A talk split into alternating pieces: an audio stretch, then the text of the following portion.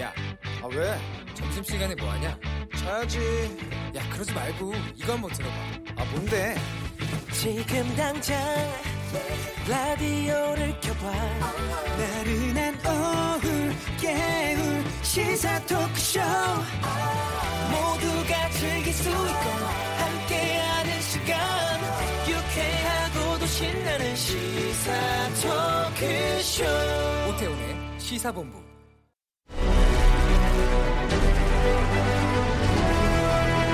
김철민의 본부 뉴스.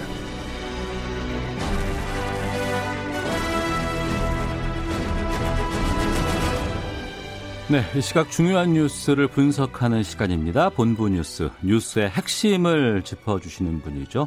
KBS 보도본부의 아이언민, 김철민 해설위원과 함께합니다. 어서 오세요. 네, 안녕하십니까 김철민입니다. 예. 코로나 19 상황부터 좀 정리해 주시죠. 네, 네, 간단히 말씀드리면요. 오늘 하루 신규 확진자가 39명, 어. 지역 발생이 27명이고 해외 유입이 12명인데 수도권 대전 충남 지역에 골고루 이제 집단 감염이 지속이 되고 있는 걸로 어, 나왔고요. 오늘 특이한 거는 서울 관악구에 있는 왕성교회에서 이게 예. 신도가 1,700명 정도 되는 이제 대형 교회인데 어, 예. 여기서 확진자가 다섯 명이 나왔습니다 새로. 그래서 아. 방역 당국이 긴장을 하고 있고요. 아, 다행스러운 거는 이제 부산 감 감천항에 있는 러시아 선원들하고 접촉했던 그 한국인 노동자들 예, 거의 100여 명이 예, 163명 예. 전원이 오늘까지 이제 음성 판정이 나와서 지역 사회 감염 확산 가능성은 높지 않은 걸로 이렇게 이제 판단이 되고 있습니다. 예, 그러니까 러시아 그 선언과 접촉했던 한국인들 163명 모두가 다 음성이 나왔다. 네, 그렇습니다. 아, 그럼 더 이상 이게 다른 확산으로 이어지지는 않을 것 같네요. 예, 그렇게 보고 있습니다. 예. 아, 다행스럽습니다. 알겠습니다. 자, 그리고 삼성 경영권 부정승계 의혹 이재용 부회장 기소 여부를 판단할 이 검찰에 이런 이 조직이 있는지도 저는 잘 몰랐었는데 검찰 수사심의위원회가 현재 지금 진행되고 있죠. 예, 그렇습니다. 이제 검찰 수사심의위원회 이제 기소 독점을 이제 견제할 목적으로 이제 자체적으로 만든 기구인데 네. 이 대검찰청 수사심의위원회가 경영권 불법 승계 의혹을 받고 있는 삼성전자 아, 이재용 부회장을 기소하는 게 타당한가 음. 이 여부를 놓고서 오전 10시 반부터 이제 심의를 시작을 했습니다. 네. 그래서 이제 그 양창수 심의위원장, 그다음에 수사팀 검사, 삼성 측 변호인, 그리고 이제 그 무작위 추첨으로 뽑힌 외부 전무위원들 이렇게 해서 15명이 예. 대검 어, 15층 소회의실에서 회의를 이제 오늘 아침에 시작을 했고요. 예. 그 이 회의에서 이제 검찰하고 삼성 측 변호인단이 미리 이제 50 50여 쪽 분량의 의견서를 제출을 했, 했습니다. 그래서 아, 우린 이렇게 해서 이걸 뭐 기소하겠다 뭐 이런 것들을 그렇죠. 브리핑해 주는 거군요. 그렇죠. 어. 그래서 그 의견서를 이제 위원들이 읽고 난 이후에 네. 오전에는 검찰 쪽에서 이제 의견 진술이 있고 네. 오후에는 삼성 쪽에서 의견 진술이 있습니다. 그래서 네. 의견 진술을 다 들어보고 이- 저 심의위원들이 이제 질의응답 음. 그리고 이제 그걸 거쳐서 자체 논의를 거쳐서 이재용 전- 부회장하고 김종중 전 미래전략실 사장 이 두 사람 이 외에 이제 여러 사람들을 재판에 넘기는 게 맞는 거냐 네. 여부에 대해서는 최종 결정을 내립니다. 음. 근데 이제 그 양창수 위원장은 이제 기피 신청을 했기 때문에 14명이 표결을 하는데 14명 표결을 해서 과반수 찬성으로 의결이 되고 14명이니까 찬성 반대가 동수가 나올 수도 있잖아요. 그럴 그렇네요. 경우에는 예. 기소 여부 판단을 안 내리는 걸로. 어. 어, 그래서 오늘 뭐 종료 예정 시간은 오후 5시 50분인데 예. 쟁점들이 워낙 많아서 예. 아마 밤늦게까지 가지 않겠느냐 이렇게 음. 보고 있습니다. 지난번에요 구속영장 청구했던 건 법원에서 기각을 했잖아요. 그렇죠. 이번에 예. 이제 기소를 할지 말지에 그렇죠. 대해서 그 전 단계를 가는 거죠. 근데 이게 강제성이 있는 건 아니라면서요. 예, 예. 이게 이제 심의 결정이 법적 구속력이 있는 건 아닌데 예. 권고이긴 한데 과거에도 여덟 차례 이제 심의가 열렸었거든요. 예. 그래서 그 심의 의견을 검찰이 다 수용하고 존중을 했습니다. 그래서 음. 물론 뭐 이제 강제 사항은 아니지만 그 만약에 이제 기소가 부적절하다 이렇게 판단이 나올 경우에는 기소하는데 굉장히 부담이 되죠 검찰 입장에선. 네. 근데 수사팀 입장에서는 3년 넘게 해온 수사이기 때문에 기소를 안할 수는 없는 상황인데 네. 어쨌든 심의 판단을 고려를 해서 음. 최종적으로 검토를 하겠다 이렇게 밝히고 있습니다. 네. 그러니까 이제 그 합병 과정에서 불법 행위가 있었고 예, 예. 또 있어 이게 뭐 이것도 이제 다툼이 그 핵심 쟁점이 두 가지입니다. 예. 첫째는 그 2015년에 제일모직하고 삼성물산이 합병을 할때 네. 이게 뭐 회계 조작이라든지 주가 조, 조- 조 작이라든지 이런 이제 불법 행위가 있었느냐 음. 이게 하나고 또 두 번째는 그러면 이런 불법 합법 합병 과정에 이재용 부회장이 그 경영권을 승계할 목적으로 직접 개입을 했느냐 네. 그 두 가지를 다투는 거죠. 근데 음. 여기서 검찰은 합병 단계마다 이제 시세 조정을 비롯해서 각종 불법 행위가 있었고 여기에 이재용 부회장이 직접 이제 깊숙이 개입을 했다 예. 주장을 하고 있는 거고 삼성은 이런 합병은 경영권 승계 목적이 아니다. 어, 정부 정책이나 현행법에 맞춰서 진행이 된 거고 합병 과정에 이 부회장이 개입하지 않았다 이렇게 주장을 하고 있는 거죠. 음. 예. 뭐 검찰뿐 아니라 어떤 상황이 되건 간에 하여튼 삼성은 건, 뭐 건드린다는 말은 좀 이상하지만 다루기가 참 쉽지 않은 그런 곳 그렇죠. 같습니다. 이게 삼성 아니면 수사심의가 열리지도 않았죠. 음, 예. 알겠습니다. 자 그리고 어, 압수수색 보도가 나왔는데 자유북한 운동연합 박상학 대표 경찰이 압수수색했어요. 예, 그렇습니다. 이 이제 대북 전단 살포 활동하고 있는 그 탈북민 단체 대표인데 네. 어, 오전에 이제 경찰이 박상학 대표를 상대로 압수수색 영장 그래서 이제 휴대전화하고 자동차에서 이제 관련된 압수수색은 했고요. 네. 그 다음에 이제 자택하고 사무실 압수수색을 하- 이제 진행을 지금 시도를 하고 있습니다. 근데 음. 그 경찰은 박 대표가 하는 여러 활동 중에 이제 법에 저촉되는 부분이 있는지 여부를 확인하기 위해서 이제 자료를 확보를 하려는 것이다 이렇게 이제 얘기를 하고 있고요. 예. 그 통일부가 앞서 이제 그 박 대표가 이 대북 전단 페트병에다 쌀을 담고 또 대북 전단 또뭐 달러를 뿌리고 이러는 게 그 남북 교류 협력법 위반이다, 항공 안전법도 위반했다, 뭐 이래 가지고 이제 고발을 해서 수사를 해 놓은 상황인데 그 박상학 대표 측은 그 일단 그 휴대전화하고 차량에 대해서는 뭐 압수수색 협조를 했고 네. 좀 사무실하고 자택을 해야 되는데 예. 어, 변호인을 부르겠다. 어. 이렇게 해서- 해서 열어주질 않고 있습니다, 문을. 그래서 경찰이 그러면 변호인 입회하에 압수수색을 진행을 하겠다 이러면서 기다리고 있는 상황이라고 합니다. 얼마 전에 SBS 취재진 폭행도 있었다면서요. 아, 예, 그런 게 있었죠. 그게 이제 이 박상학 대표가 이제 그 북한 양강도 해산 출신이고 북한에서 김책공대까지 나온 엘리트였습니다. 그러다가 예. 이제 99년에 탈북을 해서 어, 남한에 왔는데 이 탈북 사실이 알려지 이제 남, 한국에 입- 입국한 사실이 알려지면서 북한에 남아 있는 가족들이 예, 숙청을 당하고 고문을 당하고 보복을 당했다고 합니다. 그래서 음. 그 이후에 이제 북한 인권 활동에 뛰어들게 됐는데 그 이- 이러면서부터 박 대표에 대해서 이제 북한 측이 여러 차례 테러 위협을 가했습니다. 그래서 현재 국정원이나 경찰이 박 대표를 신변을 보호하고 있는 중이고 자택 주소도 이 보안상으로 공개가 안 되고 있습니다. 그런데 이제 아, 그런 상황에서 이제 지난 23일 밤에 예. 박 대표 자택으로 이제 취재진이 찾아가니까 박 대표가 이 국민을 테러하려는 북한의 그 극악무도한 만행에 공모하는 야만적인 행위다 이렇게 막 음. 이제 비난을 하면서 취재진을 폭행을 하게 된 것이죠. 네. 예. 어떤 이유건 폭행은 안 되죠. 그렇죠. 예, 아. 폭행은 안 되죠. 하나만 더 보겠습니다. 예, 예. 나로호 부품을 고철로 팔았다고요? 예, 좀 어처구니 없는 일이 벌어졌는데요. 2013년에 발사된 우리나라 첫 우주 발사체 나로 다들 아실 겁니다. 이게 예. 이제 개발비만 300억 원이 들어가서 이제 국책 연구기관인 한, 한국항공우주연구원, 항우연이라고 그러죠. 여기서 개발을 한 건데 이 핵심 부품이 이제 고철 덩어리로 팔렸다가 열흘 만에 회수가 되는 해프닝이 있었는데요. 항우연 측에 따르면은 그 전남 고흥에 있는 나로 우주센터에서 지난 3월에 그 폐기 부품 10개를 이제 700만 원을 받고 고철상에 팔았답니다. 근데 예. 나중에 알고 보니까 그 가운데서 핵심 부품인 킥모터가 그 고철 상자 안에 있었다는 사실이 이제 뒤늦게 확인이 된 거예요. 그래서 이게 핵심 핵심 부품이라는 예, 거 아니에요? 킥모터라는 게 이게 이제 위성을 궤도에 진입시키는 모터인데 굉장히 중요한 기술이죠. 예, 예. 이게 이제 그냥 헐값에 외부로 유출될 뻔한 이런 해프닝이 벌어진 거죠. 음, 항우연은 뭐라고 합니까? 이 항우연 측 해명은 이게 이제 그, 그 폐기 부품을 선정하는 그 검토 작업을 음, 입사한 지 석 달밖에 안 된 신입 직원이 하는 바람에 이게 이렇게 된 일이다. 네. 잘못을 인정한다. 내부 감사에 착수를 하고 책임 소재 규명해서 관련 규정 정비해 갖고 어, 재발 방지하겠다. 음. 책임자 문책하겠다. 이렇게 지금 꼬리를 내리고 있습니다. 예, 고철로 나갈 거 다시 한번 다좀 봐 보셔야 될것 예, 예, 같습니다. 자, 본부 뉴스 지금까지 김철민 해설위원과 함께했습니다. 고맙습니다. 네, 고맙습니다.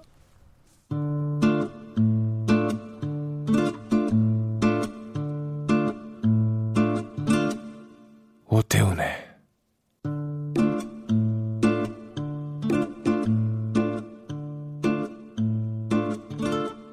시사본부 네, 1시 10분 향하고 있습니다. 시사본부 청취자 여러분들의 참여 기다리고 있습니다. 샵 9730으로 의견 보내주시면 되고요. 짧은 문자 50원, 긴 문자 100원, 앱 콩은 무료로 참여하실 수 있습니다. 팟캐스트와 콩 KBS 홈페이지를 통해서 다시 들으실 수 있고 유튜브를 통해서도 생중계되고 있습니다. 일라디오 시사본부 유튜브 검색창에 넣으시면 영상으로 만나실 수 있습니다. 매주 금요일에는 한 주간의 언론 보도 분석하고 비평하는 와치독 시간이 있습니다. 정상근 전 미디어널 기자 나오셨습니다. 어서 오십시오. 네, 안녕하십니까. 알파고 신하 씨 외신 기자 자리했습니다. 안녕하십니까? 네, 안녕하십니까. 예. 인천국제공항공사가 협력업체 소속의 보안 검색 요원 1,900명을 공사 직고용 형태로 정규직 전환한다고 지난 22일 발표를 했습니다. 어, 비정규직을 정규직으로 전환한다. 네. 이건 바람직한 일이죠. 그렇죠. 근데 이게 상당히 불공정한 처사다. 음. 그리고 공정성에 훼손을 주고 있다. 이런 보도들이 계속 나오고 있습니다. 그러니까 언론사마다 이걸 다루는 온도차가 좀 꽤 있는 것 같아요. 정상훈 기자가 좀 정리해 주세요. 어, 네, 그렇습니다. 22일에 말씀하신 대로 인천공항공사에서 관련 발표를 했는데 음, 사실 처음에는 그 언론들이 그렇게 큰 관심은 없었어요. 아, 그래요? 네, 그 그때 이제 신문을 다음 날 쭉 봤을 때 어, 이제 10년이 넘어가서 이제 사회면에 좀 그 사진 기사라든지 아니면은 음. 뭐 그냥 짧은 기사라든지 네. 좀 이런 식으로 이제 보도가 좀 나왔었는데 그러니까 발표한 직후의 신문들은 크게 비중 있게 안 다뤘다. 네 네. 예. 근데 이제 그날 이제 SNS라든지 좀 기사 댓글이라든지 어, 그야말로 이제 비난이 이제 폭발을 하기 시작했거든요. 그래서 어, 그러니까 이제 언론도 이 문제를 좀 주목을 하기 시작했는데 네. 어 그리고 이 중에서는 뭐 일부 언론들 그러니까 뭐 조선일보나 중앙일보 같은 경우에는 이 정부의 정책이 불공정하다라는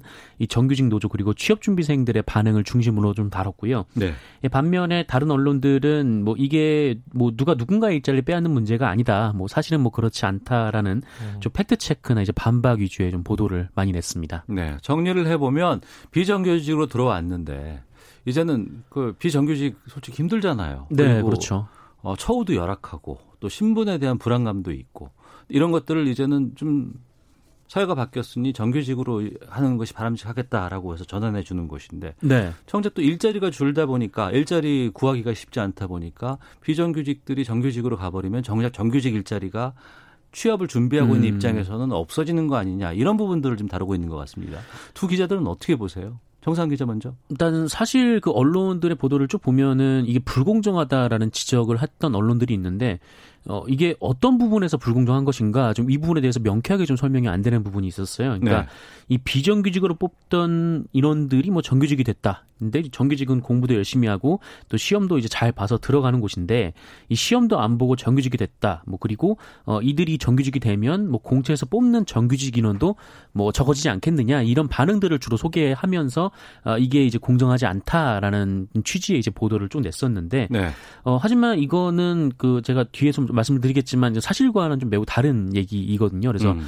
뭐 이게 정확한 사실관계 확인 없이 그냥 불공정하다라는 뭐 어떤 이제 의견 특정한 의견들을 그냥 무비판적으로 좀 수용하는 좀 그런 보도 형태가 있었던 것 같은데 좀 이 부분은 좀 잘못됐다라고 생각을 하고 있습니다. 선배님 그 너 보도들을 보면 거기 뭐라고 해야 되나 그 정규직으로 전환하는 그 과정을 가지고 거기서 큰 불만을 가진 그쪽 어, 노동자분들이 또 이렇게 시위대 벌이고 그랬거든요. 아 그쪽 정규직의 노동조합 같은 경우에서 예, 예, 예. 이, 이거는 좀 약간 불공정하다, 어. 역차별이다 해서 거기 이제 원래 거기서 일하시는 분들이 이제 시위 같은 것도 했어요. 그 숫자도 이렇게 한두 명이 와서 이렇게 에, 좀 약하게 시위가 아니고 꽤 음. 몇명 사람이 모였어. 뭐 시- 신문에 아니면 방송에 나올 정도인데 그래서 이렇게 일단은 너무나 단순한 일이 아니었어요. 음. 그쪽에 있는 일로서.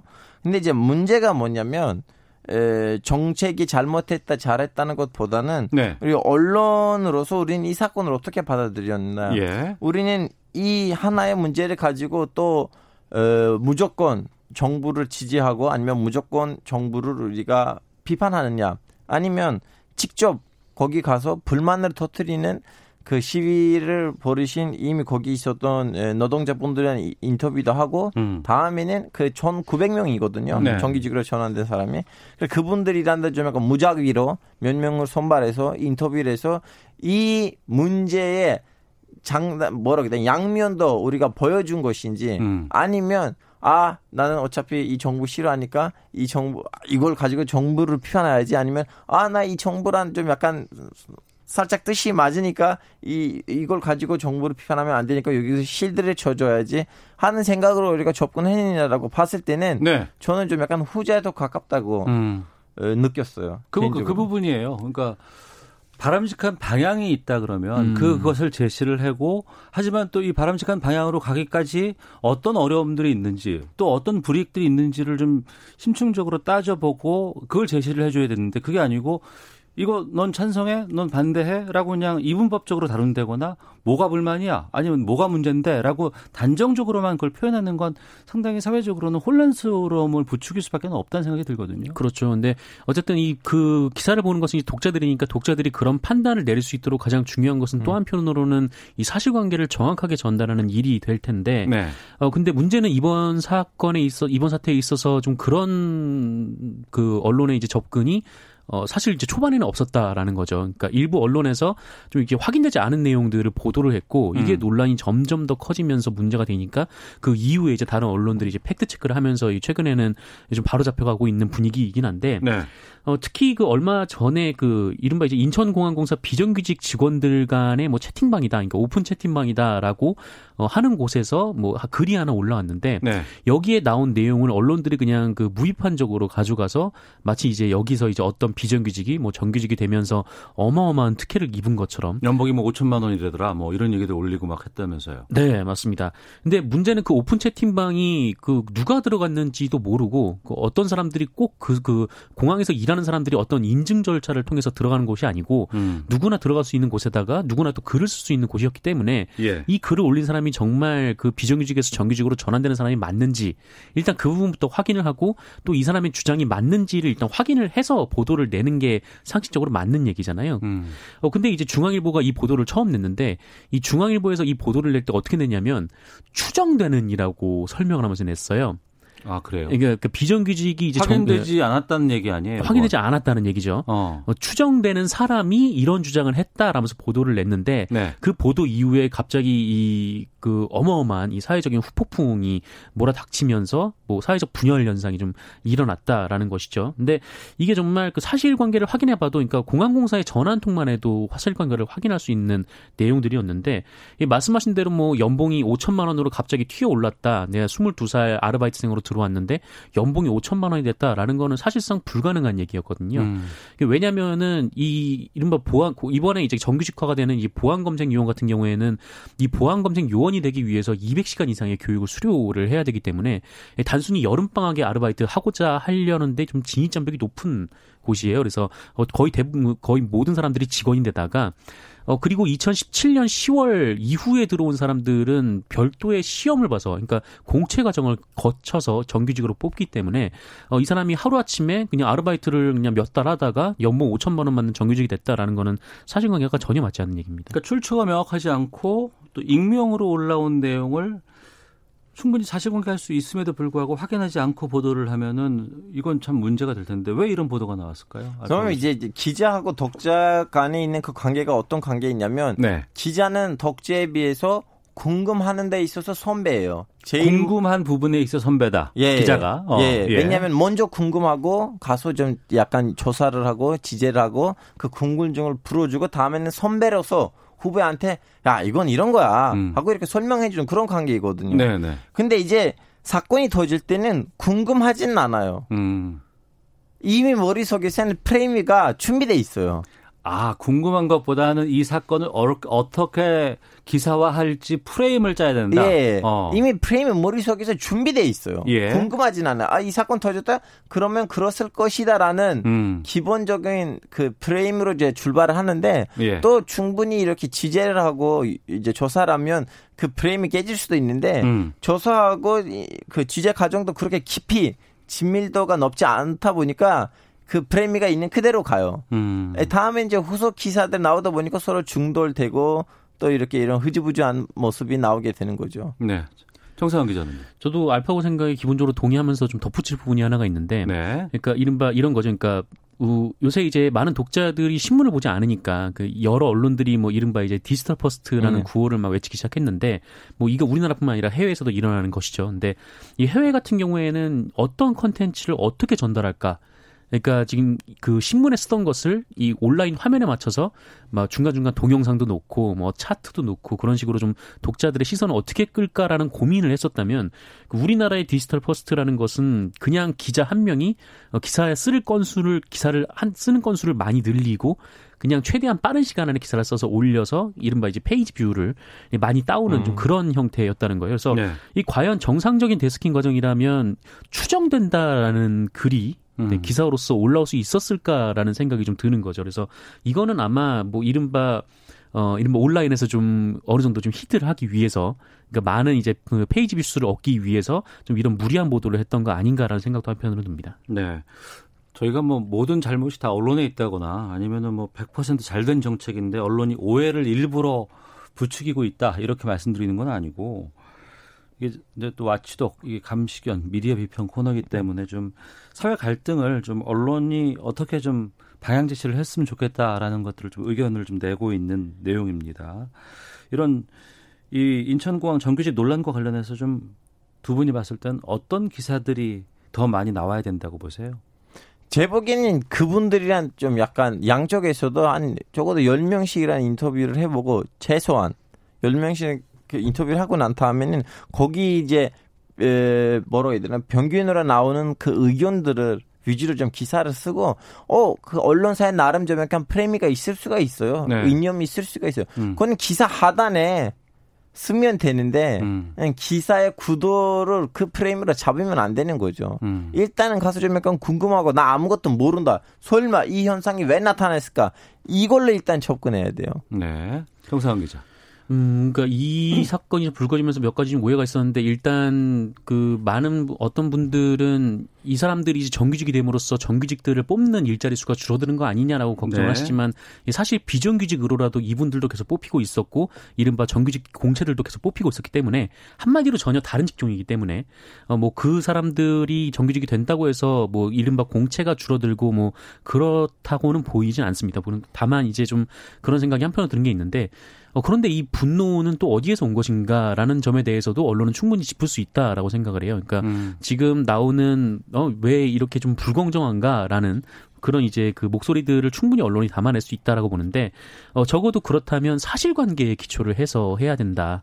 그러니까 좀 그러니까 확인을 좀 분명히 하고 이건 굉장히 좀 민감한 문제이기 때문에 어 어느 때보다 좀 신중한 접근이 요구된다고 생각이 듭니다. 네. 그 두 부분을 다 댓글에서 좀 말씀해 주시는데 3991번님 이번에 정규직 전환이 누군가 일자를 빼앗는 것이 아님에도 불구하고 일부 언론들의 비판으로 정규직 전환이 앞으로 잘 이루어지지 않을 것 같아 걱정입니다라고 의견도 주셨고 유엔아이님은 아, 인천공항공사 입사를 준비하는 사람 입장에서는 억울할 수도 있을 것 같습니다. 정규직 전환 더 꼼꼼하게 해야 할 겁니다라는 의견도 보내주셨습니다. 마치독 다음 주제로 좀 넘어가 볼까 하는데요. 영국 옥스퍼드 대학의 부설 연구소가 있네요. 로이터 저널리즘 연구소라는 곳인데 여기에서 발간한 디지털 뉴스 리포트 2020에서 40개 나라를 조사 대상으로 했는데 한국이 언론 신뢰도 21%로 40개 나라 가운데 최하위를 기록했다고 합니다. 오태훈의 시사본부도 여기 들어갔었으면 20%에서는 70%로 올라갈지도 모르겠어요. 그래요? 예. 종상 기자 어떤 조사 결과가 나온 거예요? 네, 음, 말씀하신 대로 이 영국 옥스퍼드대 부설의 로이터 저널리즘 연구소가 발간하는 리포트인데 이거 매년 하는 거예요. 네. 이 매년 하는 거고 어, 어떤 뭐 객관적인 지표로 측정을 하는 것이 아니라 일종의 이제 설문조사, 여론 조사를 하는 겁니다. 음, 그 나라의 국민들을 대상으로 그 나라 언론에 대해 평가하는 지수인가요? 그러면? 맞습니다. 어. 어, 프랑스 언론들, 어, 프랑스 국민들에게 물어봐서 프랑스 언론의 신뢰도를 묻고 예. 또 터키 국민들에게 물어봐서 터키 언론의 신뢰도를 묻고 어. 뭐 그런 방식인데 이 조사 대상이 40개국인데 이 각 국가에서 이 국민들에게 언론을 얼마나 신뢰하는지 물어보고 여기서 이제 한국이 어, 올해도 이 최하위를 기록했다라는 거죠. 올해도 네, 제가 네. 올해도라고 하는 이유는 작년에도 꼴찌였고요. 음. 이 재작년에도 꼴찌였고요. 네. 그리고 그 전년도에도 꼴찌였기 때문입니다. 어, 그 올해로 이제 4년째 대한민국의 언론 신뢰도가 꼴찌인데, 음, 더 안 좋은 지표는 이 신뢰도가 점점 내려가고 있다라는 거예요. 이 재작년 같은 경우에는 25%였고, 작년 같은 경우에는 22%였는데, 올해는 21%를 기록을 했습니다. 네. 알파오 기자 네. 왜 이렇게 우리나라 국민들께서 네. 언론에 대해서 안 좋은 점수를 줄까요? 선생님 이제 마지막 1년 동안 우리가 이제 기자로 상상, 상상을 돌려봅시다. 에, 언론에서 에, 혹시 이런 거 보셨어요?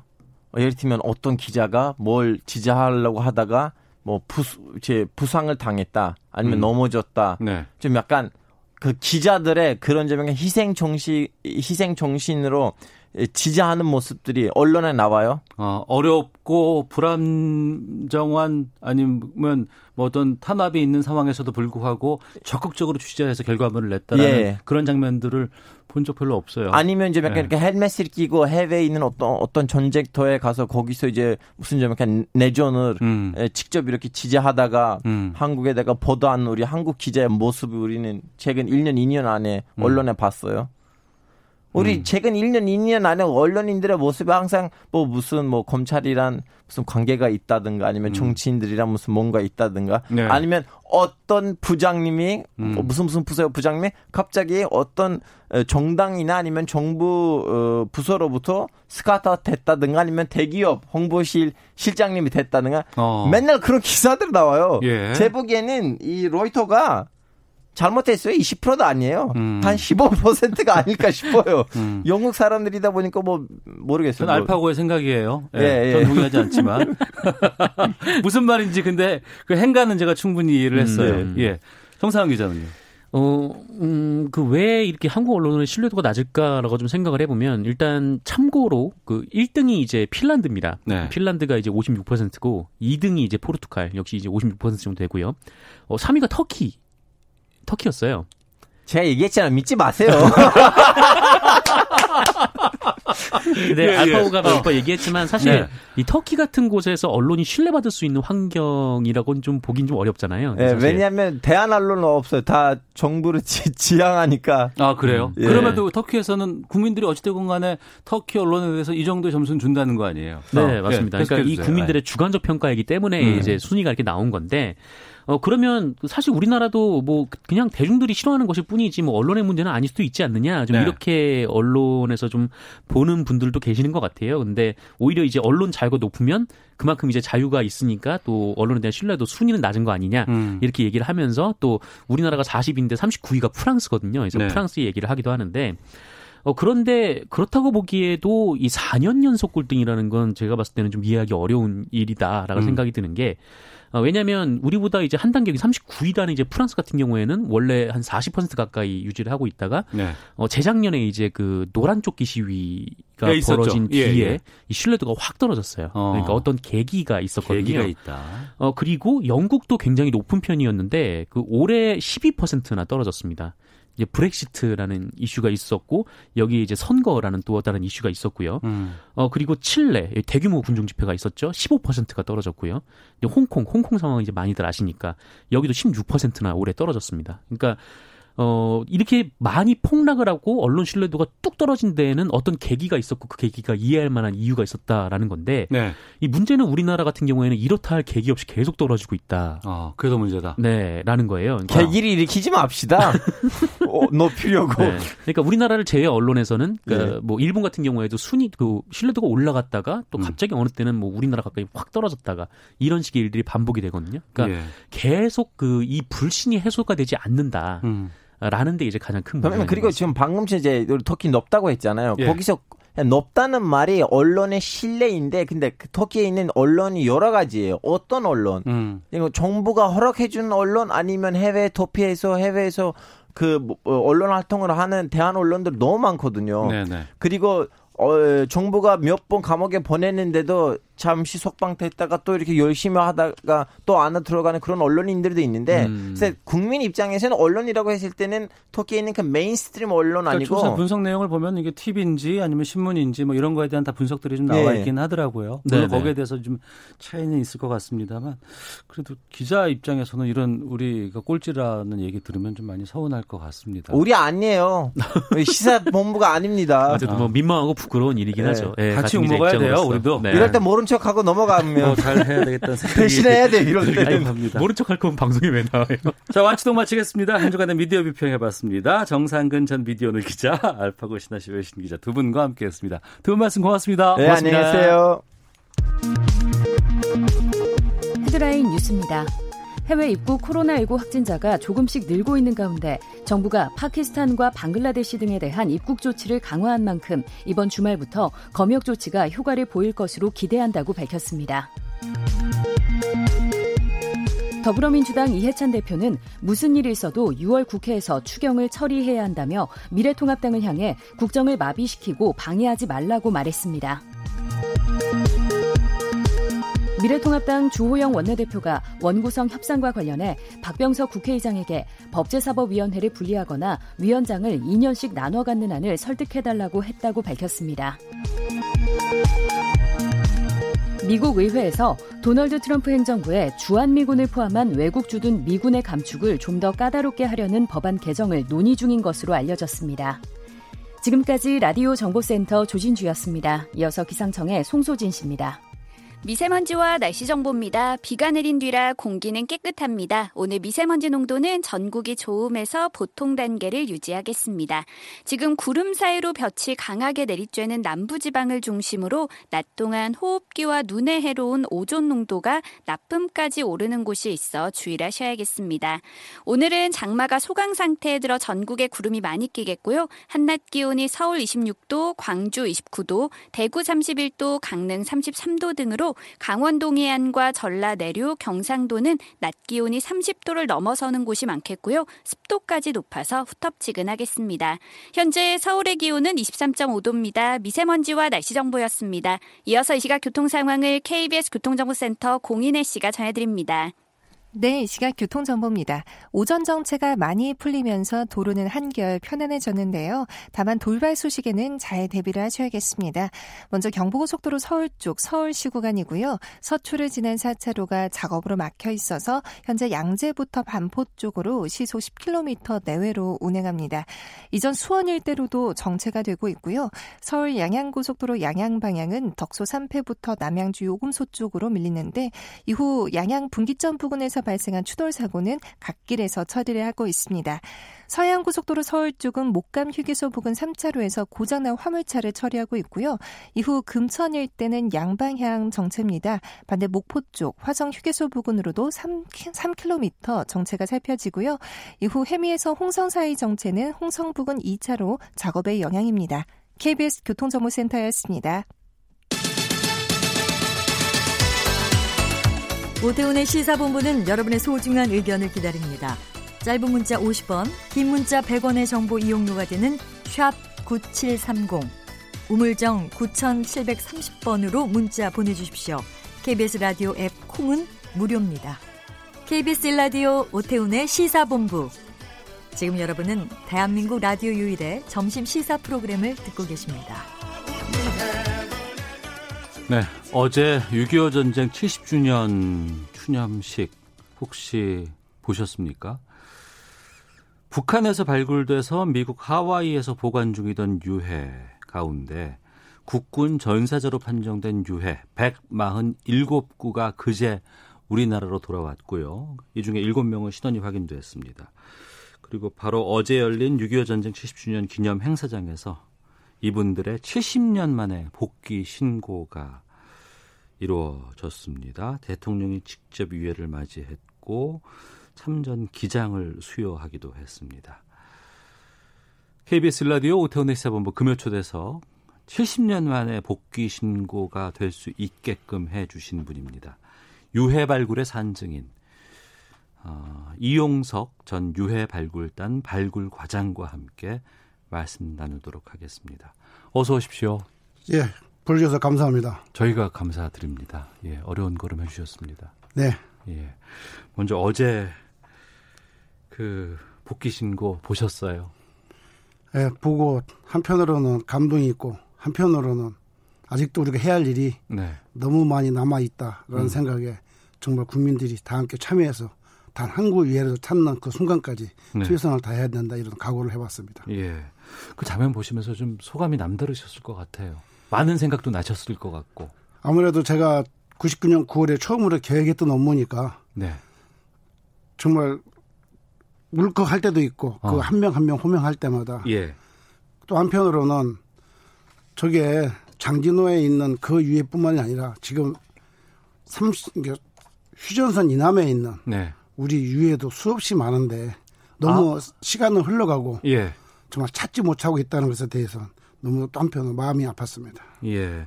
그러니까 이영석 과장께서 99년부터 이 일을 하셨다고 하셨잖아요. 예, 99년 9월에 이 인물 대한민국 장교로서는 처음으로 어.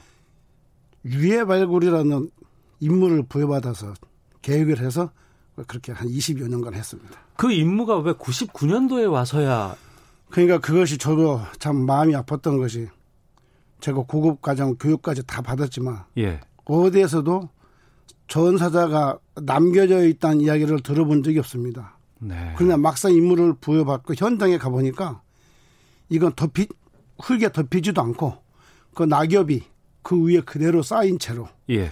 발굴되는 그 모습을 제 눈으로 생생히 보면서 야 나라도 내 자식 군대 보내기가 참 겁나겠다 이렇다면은 예, 예. 민주주의 음. 특히 선진국이라는 어떤 어, 척도라는 것은 나라를 희생된 자는 끝까지 국가가 책임을 지어준다라고 하는 국가가 책임져야죠. 그렇습니다. 미국과 같은 그러한 모델이 우리에게도 빨리 필요하다. 예. 예. 이런 감정을 갖게 된 것이 이 사업 시작인데 우리는 너무 늦었죠. 어. 모르고서 안 한 것이 아니고 예. 사실은 알면서도 우리가 알다시피 전후 복구 과정에 많은 어, 시간과 어떤 경제력이 소모되다 보니까 이런 데에 알면서도 저, 좋게 이야기하면 정말 세월을 보고 모르는 척 지내왔던 것이 사실입니다. 아, 모르는 척 지내왔던 것이 그러니까 손을 대야 되는데 반드시 해야 될 일인데도 불구하고 시간은 많이 흘러버렸고 네. 그 일을 누군가가 먼저 해야 되는데 네. 그 일을 하신 거 아니에요.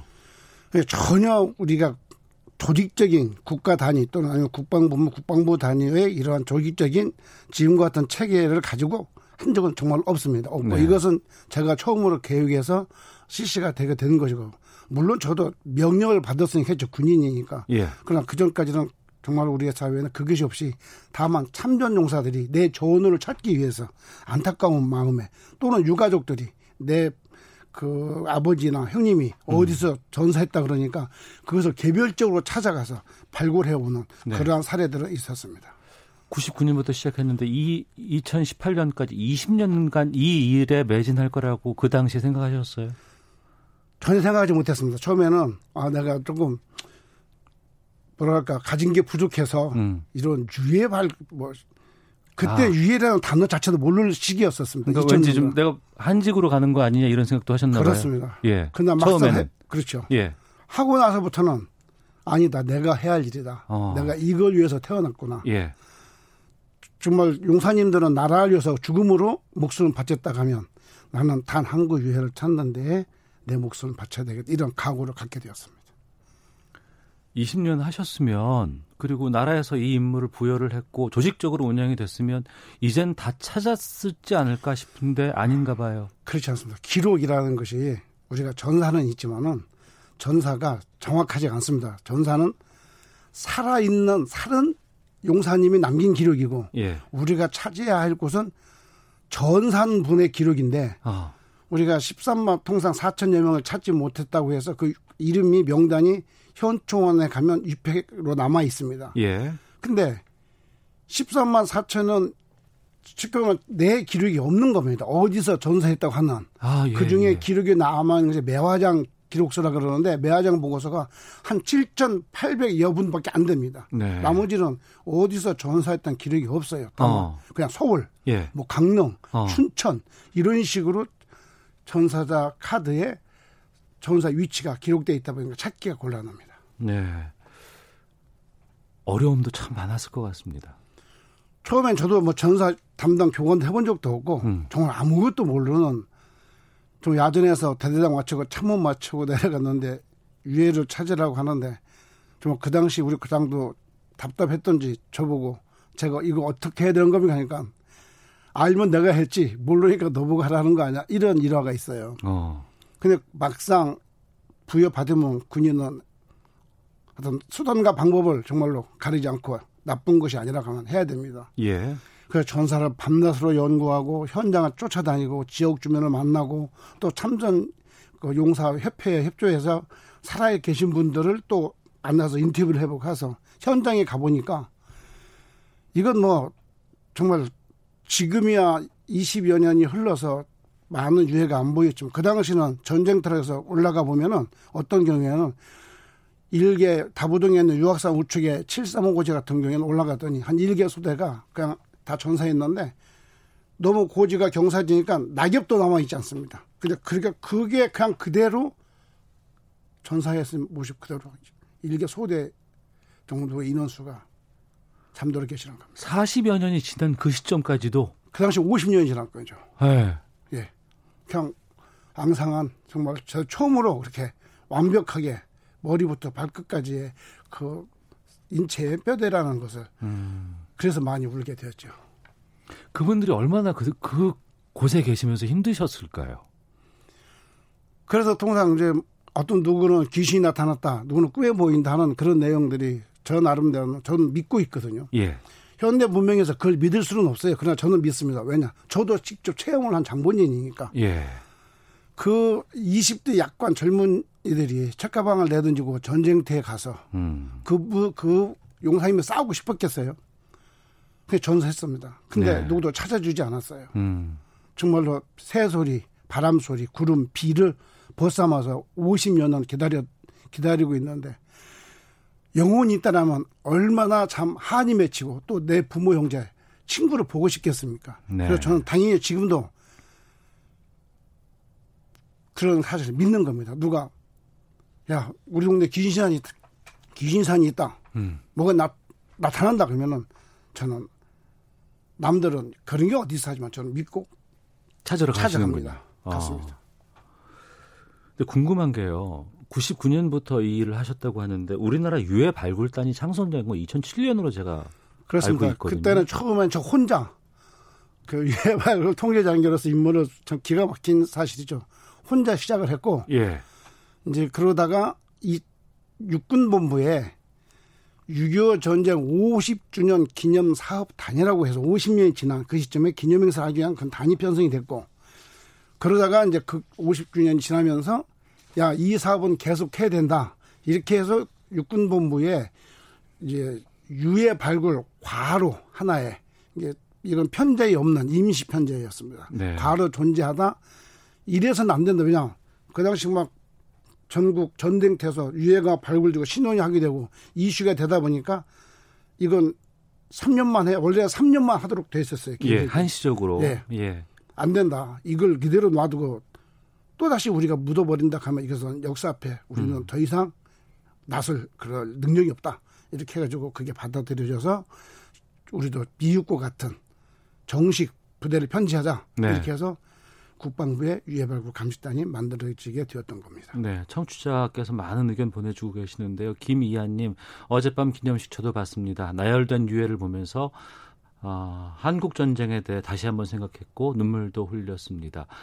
나라를 위해 죽어간 용사들에게 부끄럽지 않은 나라 만들어야 할 의무가 우리 모두에게 있습니다.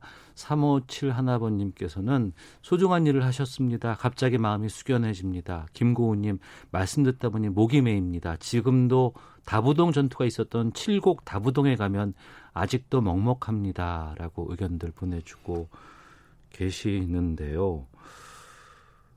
그 현장에서 발견을 했어요. 시신을 수습했어요. 누군지 확인하는 건 어떻게 하십니까? 처음에 할 때는 우리가 50년이 지났는데 유해가 발굴되려 생각도 안 했기 때문에 예. 발굴들의 현장에서 수습을 해서 그 지역에 있는 충원탑이 통상 있습니다. 대한민국은. 네. 그 충원탑에다가 합동으로 합장하는 걸로 계획을 했다가 그냥 무명 용사로 충원탑 세우고 거기에 예, 그 뒤에다 합장을 하려- 예, 하다가 야 이건 아니다 해서 또 고려됐던 것이 그러면 화장을 해서 여기 서울 동작동 현충원에 있는 지하 납골장에 모시자 이렇게 해서 또 이제 계획이 또 수정이 됐는데 막상 발굴하고 보니까 정말 최초에 고 최승갑 일병님이 최초로 2000년 4월 13일경에 다부동 369 고지라는 곳에서 발견이 됐는데 최일병님이 예. 예. 유가족을 조사해 보니까 결혼을 하셔가지고 그 미망인인 엄여사와 또 유복녀가 휴 여사가 생존에 있어서 그분들을 현장에 모셨습니다. 그러는 과정에 이제 여러 가지 요로에서 이건 아니다. 이거 그냥 발굴이 될 상황이 아니라 예. 우리도 정말 미국 그당 미국의 부라- 부대가 지금은 이제 DPA라 해서 포로 실종자 확인국인데 그 당시엔 시라이라 해서 그 유해 발굴 센터 정도의 규모였습니다. 그것처럼 우리도 빨리 규모를 갖추고 DNA 감식을 해라. 네. 해서 DNA 감식 비용도 이첫 해에는 없었습니다. 예, 예. 그 이후에 2001년부터 반영이 됐습니다. 음. 그러네요. 그 싱가포르 정상회담에서 미국이 요구했던 것, 거기서 사인한 네 번째가 유해 발굴을 해서 보내달라는 거였고, 북한이 이걸 또 이행하지 않았었습니까? 그럼 북쪽에도 지금 아직 이런 유해가 많이 있을 거 아니겠습니까?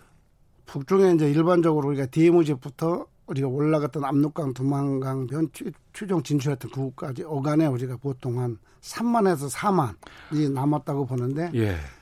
그 중에서 한 반이 2만 명 정도는 DMZ 지역에 음. 지금 화살머리 고지 지역에서 발굴이 또 진행되고 있는데 DMZ 비무장 지대에 있는 곳으로 저희들이 분석을 하고 있습니다. 네. 그 우리가 계속 해야 되겠네요. 그렇습니다. 국가가 존재하는 한 어. 이건 말이 필요 없이 예. 좀 해야 되는 겁니다. 예. 뭐 예. 이런 저런 가지가 필요 없습니다. 해야 되는 일입니다. 어. 그래야 지- 지금 따르는 후세들도 예. 아 나도 당연히 나라의 위기시는 내 몸을 초기같이 바칠 수 있다라고 하는 나라를 위해서 군대를 가고 나라를 위해서 자기가 일을 할 수 있는 그것을 이런 일들이 있어야만 가능한 거 그렇습니다. 아니겠습니까? 그래서 이게 국가 인지도의 척도가 되는 겁니다. 예. 가장 기억에 남는 발굴 작업이 있다면 어떤 걸 말씀하시겠습니까? 이제 경기도 포천 요골이라는 곳에서 용골. 요골, 요골? 이라는 예. 곳이 있는데 50년 6월 25일 전쟁이 났던 당일날 공허 없이 36분경입니다. 그걸 예. 왜 정확히 하냐면 그 당시 그곳에서 중대장 했던 분이 생존에 있어서 현장에 와서 증언을 해주었는데 2.36인치 로켓포라는 게 있습니다. 저게 예, 예. 그 장갑차를 잡는. 근데 그것을 안고 이제 43분 국도가 지나가는데 그 도로를 바라고 안고 꽉 잡고 그대로 숨져가신 모습이 머리부터 저쪽 발가락 끝까지 그대로 남아있는 정말 뭐라고 이렇게 표현하기가 힘든 그런 모습인데 그곳에 바로 이제 서거했던 노무현 대통령이 그 당시에 거기로 오셨죠. 아. 예, 참. 이정환님, 참전 용사들 덕분에 우리가 잘 살고 있는데 너무 안타깝습니다. 저희 막내 외삼촌도 전사를 하셨는데 어머니가 오래도록 가슴 아파하셨던 기억이 생생합니다. 라는 의견도 보내주고 계시는데. 그러니까 그, 우리 참전 용사들의 시신을 보면 그 시신의 형태 다 그 역사라든가 이분들의 삶이 다 담겨 있다면서, 보인다면서. 정말 이건 그래서 저는 이제 그 안보 교육이나 충성심을 별도로 교육할 수 없- 필요도 없다. 예. 또 문제 있는 뭐 군인 그 병사들이든 일반인이든 발굴 현장에 올려보내서 네. 발굴 한번 해보면 안다라고 저는 이야기를 하는데 우리가 첫 번째 발굴했던 다부동 328 고지가 328m밖에 안 됩니다. 네네. 그건 대구에 이르는 길목입니다. 아주 어. 중요한 곳인데 16번의 이 백병전이 벌어진 곳인데 그 산 정상이 그게 크지도 않은 곳인데 완전 포화로 한 1m가 뒤집혔습니다. 여기서 첫 번째 발굴이 거기서 이루어지는데 긁어 사고를 그냥 긁기만 하면은 예. 이 조각이나 하나, 하나도 제대로 된 유해가 없었습니다. 머리도 전부 다 부서져 가지고 점으로 나오고 팔, 다리 온통 모든 것이 다 흩어져 가지고 그냥 여기저기 따로따로 나오는 겁니다. 그게 시점만 바꾸면 나고 내 전우고 예. 지금의 내 부모, 형님, 동생이라고 생각을 하니 어. 그냥 막 펑펑 울고 정말 그날은 저희가 잘 먹지도 못한 소주도 몇 병을 마셨던 그런 기억이 있습니다. 예. 많이 마음에 남으셨을 것 같은데 이걸 어떻게 20년을 하셨어요? 이제 하다 보니까 욕심이랄까 대미가 최초로 제가 계획을 했고 또 네. 어쨌든 남보다 이걸 하기 위해서 정말 밤낮을 전사도 연구했고 네. 또그 수많은 거의 몇만 명에 있는 참전용사 증언 정치라든지 정말 전쟁터에는 각 지역 단위의 웬만한 나이 드신 분들은 제가 그 20년간 거의 다 찾아뵈었습니다. 네. 근데 이걸 한순간에 다 계획에 반응해서 어쨌든 생, 현재 상존하고 있는 저, 북한이 있는데 네. 국군이 나라를 안 지키고 발굴을 할 수는 없는 겁니다. 예, 연차적인 계획에 의해서 이루어져야 되기 때문에. 예, 예. 그래서 거기는 저는 여기에 내가 죽었, 죽어서 저승에 가서라도 음. 나는 유해 발굴 사업에 일조를 해야 되겠다. 네. 이런 다짐. 이게 내가 해야 할 인간으로서 어. 도리다. 이렇게 생각을 다짐하게 됐습니다. 2018년까지 예, 2월까지 하고 이제 나왔습니다. 예. 요즘은 어떻게 지내세요, 그러면? 지금은 이제 시골에 내려가서 어. 아주 깊은 산골에서 농사 지으면서 제가 20년 동안 그 경험했던 것들을 네. 기록에 남기는 예, 예. 그러한 일을 하고 있습니다. 이 기록을 남겨서 언젠가는 제가 4월에 4월라도 어. 아, 모든 사람들이 우리가 그 임진왜란을 정약용 선생의 징비록을 통해서 예. 우리가 생생히 알 수 있듯이 음. 그런 기록을 남기는 것이 또 저의 마지막 임무라고 생각을 해서 그런 기록을 남기는 일도 병행하고 있습니다. 지금 제가 쓰신 책 죽은 자들의 증언이라는 이 책을 갖고 있는데 사진도 꽤 많이 이 안에 들어가 있습니다. 나무 뿌리와 하나가 된 유해, 네. 철머를 벗지 못한 유해, 군복을 입은 채로 발견된 유해들의 사진들도 실려 있습니다. 어, 지금은 그러면은 이 유해 발굴 작업은 제대로 되고 있다고 보세요. 이게 발굴단이 만들어지면서 정말 제대로 된 조직과 예산 이게 다 갖춰져 있습니다. 네.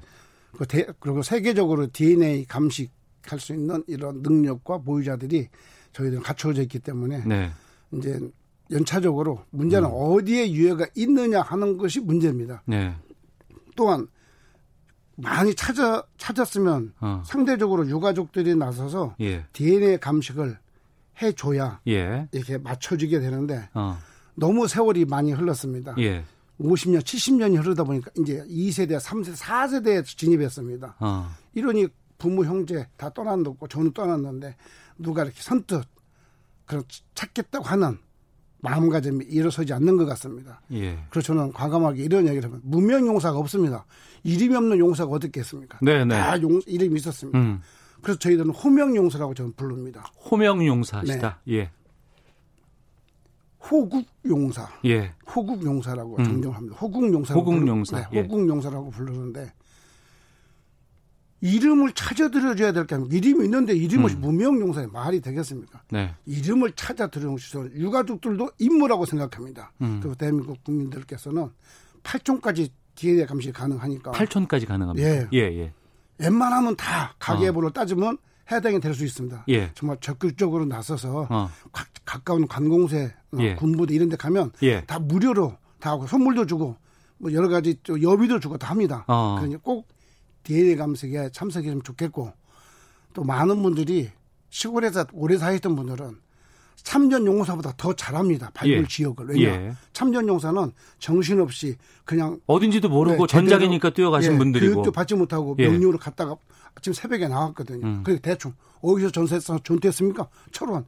철원이 어디? 철원이 대한민국에서 가장 큰 군인데 그 차- 지역 주민들은 올라가서 그 옛날에 탄피를 캐가지고 우리 음. 그 보릿고개 시절에 네, 네. 그걸로 어. 끼니를 있던 시절이 있습니다. 그러니 본인들이 다 압니다. 그런 게 뭐 벌 주는 거 없습니다. 전부 다. 다. 제보해 주시면 네. 제보해 주시면 저희들이 계획에 반영해서 발굴할 수가. 있습니다. 8341님, 저희 큰아버지도 학도병으로 전사하셨습니다. 어, 어젯밤 방송 보면 많이 울었습니다. 4315님, 저희 작은 할아버지께서도 실종 전사 처리됐습니다. 제가 DNA 채취를 해도 확인 가능할까요? 하, 확인 가능합니다. 아, 8촌까지 가능하다고 하니까요. 네. 유가족 DNA 등록이 중요하고요. 어, 전화번호 알려드리겠습니다. 1577-5625번. 그렇습니다. 1577-5625번 유해 감식 발굴단이니까 이쪽으로 문의해 주시면 가까운 곳으로 DNA 등록하실 수 있는 것들 안내해 드릴 수 있을 것 같습니다. 어우, 시간이 벌써 다 지나갔어요. 원래 준비된 시간이 다 있었는데 정말 감사드리고요. 아, 오늘 이렇게 나와주셔서 또 중요한 얘기 해주셔서 너무 고맙습니다. 아, 시사본부 금요초대석 유해 발굴의 산증인 이용석 전 유해 발굴단 발굴 과장님과 함께 말씀 나눴습니다. 저희가 노래 하나 듣자고 먼저 말씀해 주셨거든요. 어떤 노래 들으면 될까요? 지금 나 노래가 나가고 있는데. 네, 저는 38선의 봄을 어, 듣고 싶고 네. 정말 국민들이 이런 잊지 말자. 음. 그냥 이 시간이 지나가면 썰물처럼 빠지는 그런 기억을 가진 민족은 역, 기력이 없으면 그 나라 민족은 죽은 목숨이라 같습니다. 네. 잊지 말고 정말 다 같이 DNA 감식에 참여해 주시고 또 비록 가물가물한 기억이 할지라도 제보해 제보해 주시면 저희는 유해 발굴 하는데 대한민국 국군 유해 발굴 감시사는 최선을 다할 것입니다. 알겠습니다.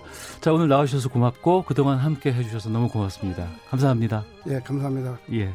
자, 나오늘 38선의 봄 들으면서 금요 초대석 마치고요. 저도 인사드리겠습니다. 안녕히 계십시오. 싸워서 공을 세워